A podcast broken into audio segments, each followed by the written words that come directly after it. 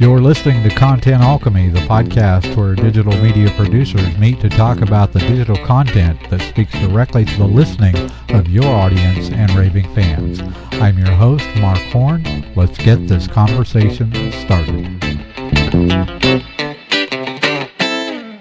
Well, folks, the clock on the clubhouse wall says it's time for another episode of Content Alchemy, the podcast created for digital media producers just like you. And in this episode of Content Alchemy, I'm going to go over some interesting things that have come up for me recently. And I've figured out that a lot of times when challenges come up for me, that I'm likely not the only one that's having that experience of a challenge. It may feel like a very isolated thing, but you know, look around because there's likely others who are going through the same exact challenge at the same exact time. But we're going to talk about some challenges in a couple of different ways today. We're going to look at them from the perspective of strategy and also from branding. Also, there's some free moving parts that uh, you can check in the show notes for. Uh, my name is Mark Horn. I'm going to be with you in this conversation that we're going to have together around challenges challenges, positive challenges. And it started for me, the positive challenges, it really came up as a silly kind of a social media challenge. A friend on Facebook, an old high school friend, challenged me to write three positive things a day for five days and to nominate three people to join the challenge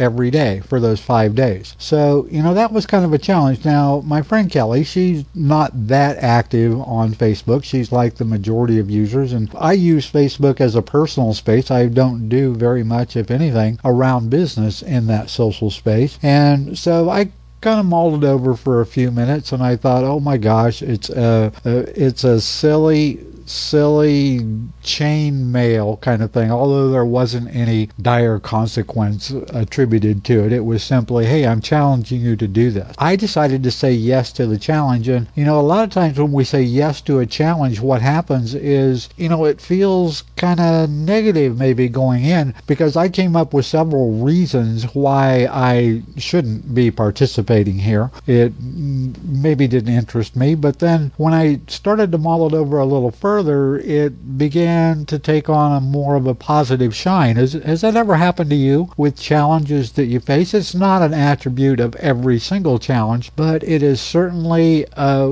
certainly an attribute that's worth considering and worth a conversation. That's kind of what motivated me today to do this episode of Content Alchemy is uh, around those challenges and then looking at them from the content perspective. And by the way, I accepted my friend Kelly's challenge on Facebook and did the three positive things a day for five days and nominated three people each day. And the, the toughest challenge in that was actually nominating the three people each day, tagging people in a post because that was way out of my comfort zone. That negative feeling that came around for doing that challenge, for saying yes to it. Uh, because I, you know, I, I don't usually tag people on Facebook. I usually do what a lot of people on Facebook do. I put up inspiring quotes and share pictures. And, you know, I try to share 99% of what I share there is content that belongs to other people. I'll link over to it and those kind of things. What I came up with in this process was something I realized that I've done, and maybe you do too, is the way that you test a challenge. And how do you test a challenge? How do you test it and find out if the challenge is worthwhile? And in fact, if the challenge belongs to you at all? You know, that's a big question. It, it's a challenge, it's issued but does that mean you have to take it on? Is it something you are going to own? And the test for me was simple in that it felt good for me to participate. Yeah, it was kind of scary. It was kind of out of out of the box for me as far as my normal behavior there on Facebook, but you know, that was just the simple test. It felt good to say yes to it because hey, I was supporting my friend and you know and showing that person that it, what you're doing here matters. It's good to see you and see see some of the activity you're, that you're doing, and I can support that by doing the same thing. And it also became a challenge for me in coming up with some of the content that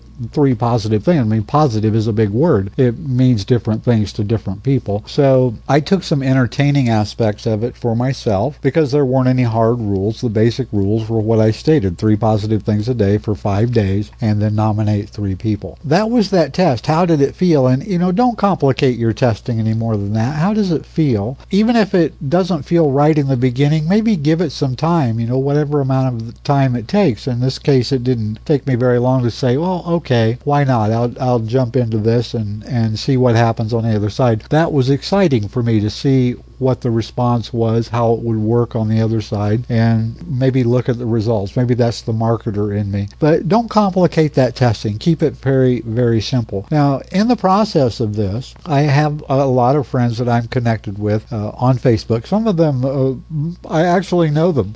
I've actually had conversations with them or worked with them in the past, or they have attended courses or uh, interviews or conferences or, or those kind of things. So we have some business relationship and some some personal relationship already going on there. So another friend posted a challenge that she was participating in because she is getting her business off of the ground, uh, and she's an artist, kind of shamanic, kind of metaphysical type practitioner, and she had been getting some coaching from a coach. There's a great concept. If you're if you're going to coach, have a coach yourself. You know that's huge. Anyway, my friend Kay put up that she was taking on free clients. Come in as a client and that she would do a two hour coaching session to really get entrenched in this. And after I looked into it a little bit and checked into some of the other things that she had been posting around this, it's a challenge that her coach gave her so that she could get coaching conversations in. Her coach challenged her to 100, 100 hours of coaching. Get 100 hours under your belt, and that will so much improve the quality of your coaching and what you're doing in the in the coaching area. You know, I saw that and was like, okay, well, that's a win. That's huge because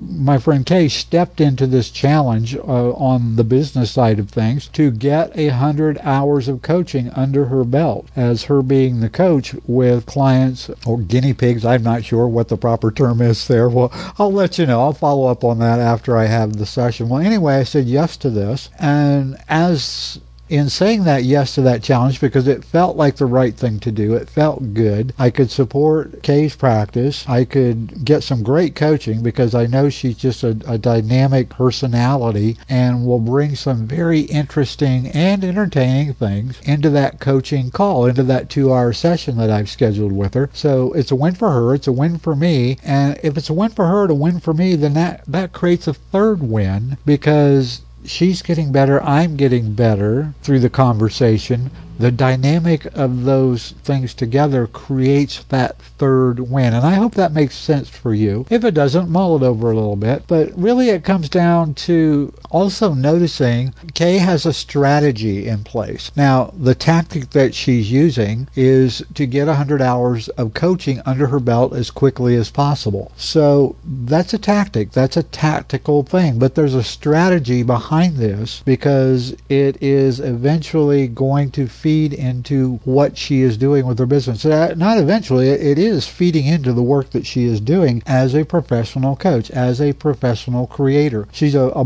fantastic visual artist, and so she's been molding these coaching things into the art classes and art events that she has been teaching in her area, in her in her location. So, you know, that strategy comes into play. And here at Digital Content Alchemy, I'm all about strategy it it is so imperative because so many people that I observe that I have conversations with whether they're prospects or clients or whatever the case may be so often what I notice and observe is they are so caught up in tactical activities now, they get caught in the tactics of something, and then a little further examination or a quick email exchange or a quick conversation, it's very easy to determine that yes, the tactics are being uh, employed, they're being implemented, but there's no real strategy behind the tactic. There's no strategy that's driving that particular tactic. They there's no plan in place other than you know let's say it's social media for instance. They get out there and they're doing a lot of things on social media, promoting their business or promoting other people uh, and those kind of things because that's what they've heard. You know that's what they've heard you do. Uh, you know, and it's really not your fault as a business owner because so so many of you didn't realize that when you started your business that you were starting two businesses. You had the business of doing the work you most loved and enjoyed doing, but you also created a,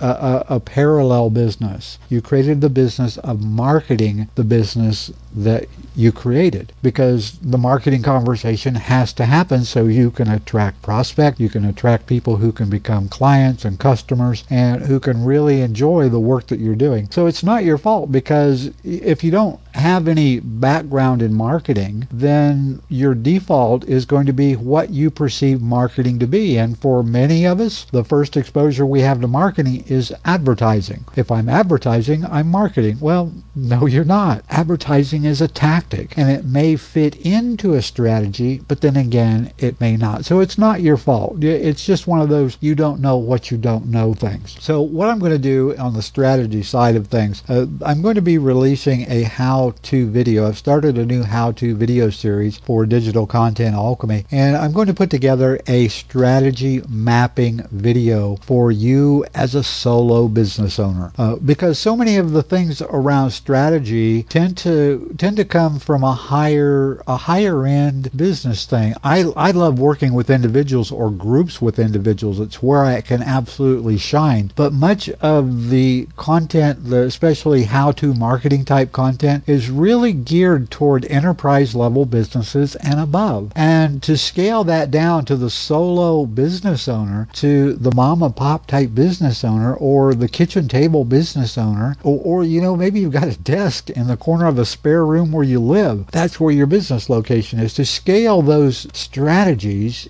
it's it can be tough, you know, because many times those strategies involve teams or uh, a, a, staff, you know. And hey, I can raise my hand. I'm, I know most of you as listeners can too. You're a solo here. You're a one-person show. It, you know, you're responsible for doing everything. So I'll put together this video. There'll be a link in the show notes to the video. The video is not produced yet. Hopefully, I have it up there in a couple of days after this episode of the Content Alchemy podcast. And let's uh, another another thing I've noticed too around strategy, there's a lot of conversation that goes on, on amongst the, the how to marketing community and reaching out to people. And I've run into this with several people. Uh, there again, I've had conversations with either email, in person, through the digital uh, media spaces, the social networks, and things like that. People talking about branding. Okay, I, I want you to take a deep breath in because what I'm going to say about branding is likely not what you've heard or you may believe about branding.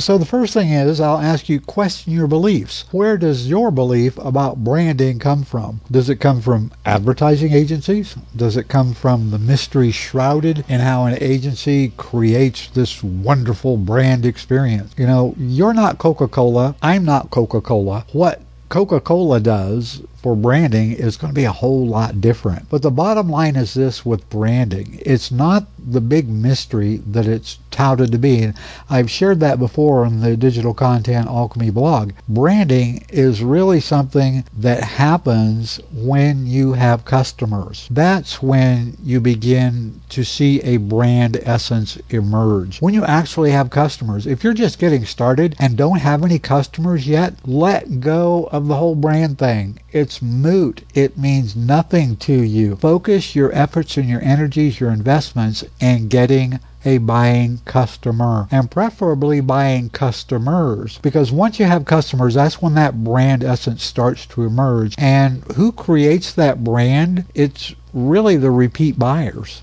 so when you have those first time buyers, the ones who come back to buy more, to use more of your services, more of your products and those kind of things, those are the people that are creating your brand. You don't create the brand. Now, you can steward the brand. You absolutely have a, a control over stewarding and nurturing the brand once it once it starts emerging. But until then, you don't have any you don't have any say so over it. The other end of that, which is kind of a flip side of the coin, is once you said yes to the business and started the business that you're doing, you know what? The essence of your brand was already starting to percolate. It was starting to build at that very moment. But until you have customers and until you have repeat customers, you're not going to notice that essence coming through. So give yourself a break, let go of the branding stuff. And you know what? If you have already have buyers and customers who are doing business with you and coming back, pay attention to what they're saying. Pay attention to how they consume and use the digital media that you produce, the work that you create. Uh, you know, even if it's not digital, you know, pay attention to what they're saying. That that will have so much to help you in stewarding that brand process that's going to happen inevitably in your business. And oh, I'm always willing to have that conversation. I'll make sure that there's a link in the show notes here for this episode of the Content Alchemy podcast. Love to have that conversation with you and bring you some more clarity around brand and your business and really help make that conversation very simple for you because there's so much of it in the stewarding process that is really easy to handle once you know what track three things that I want to make you aware of. In the show notes, you're going to see some links. The one of our past guests on the Content Alchemy podcast, Kramer Wetzel, has created a piece of digital content that I absolutely think is phenomenal. He is putting it out there as a nine-minute mind hack. It's an MP3, and I'll make sure there's a link so that you can go over and check the story out that Kramer has around this. It's also absolutely free. There's no opt-in or anything required. I'll also include a link so that you can download the MP3 directly from the show notes, or you can head over to Kramer's page and download it directly from there. Nothing, you know, no strings attached. Just you know, try it on. And that was kind of a challenge when I first heard of this. I, I, hey, I asked Kramer, well, let me let me hear it and let me find out what it, it. It's been a great way for me to be mindful in the work that I'm doing. It's helped me with meditation. It's helped me to be able to stack up those little wins as far as getting things done on a daily basis. So, you know, I'll put the link in there. Another one is around digital ink, about around becoming a better writer. And this is a, a, a link that will go over to a website uh, by Paul Meyer. Paul is a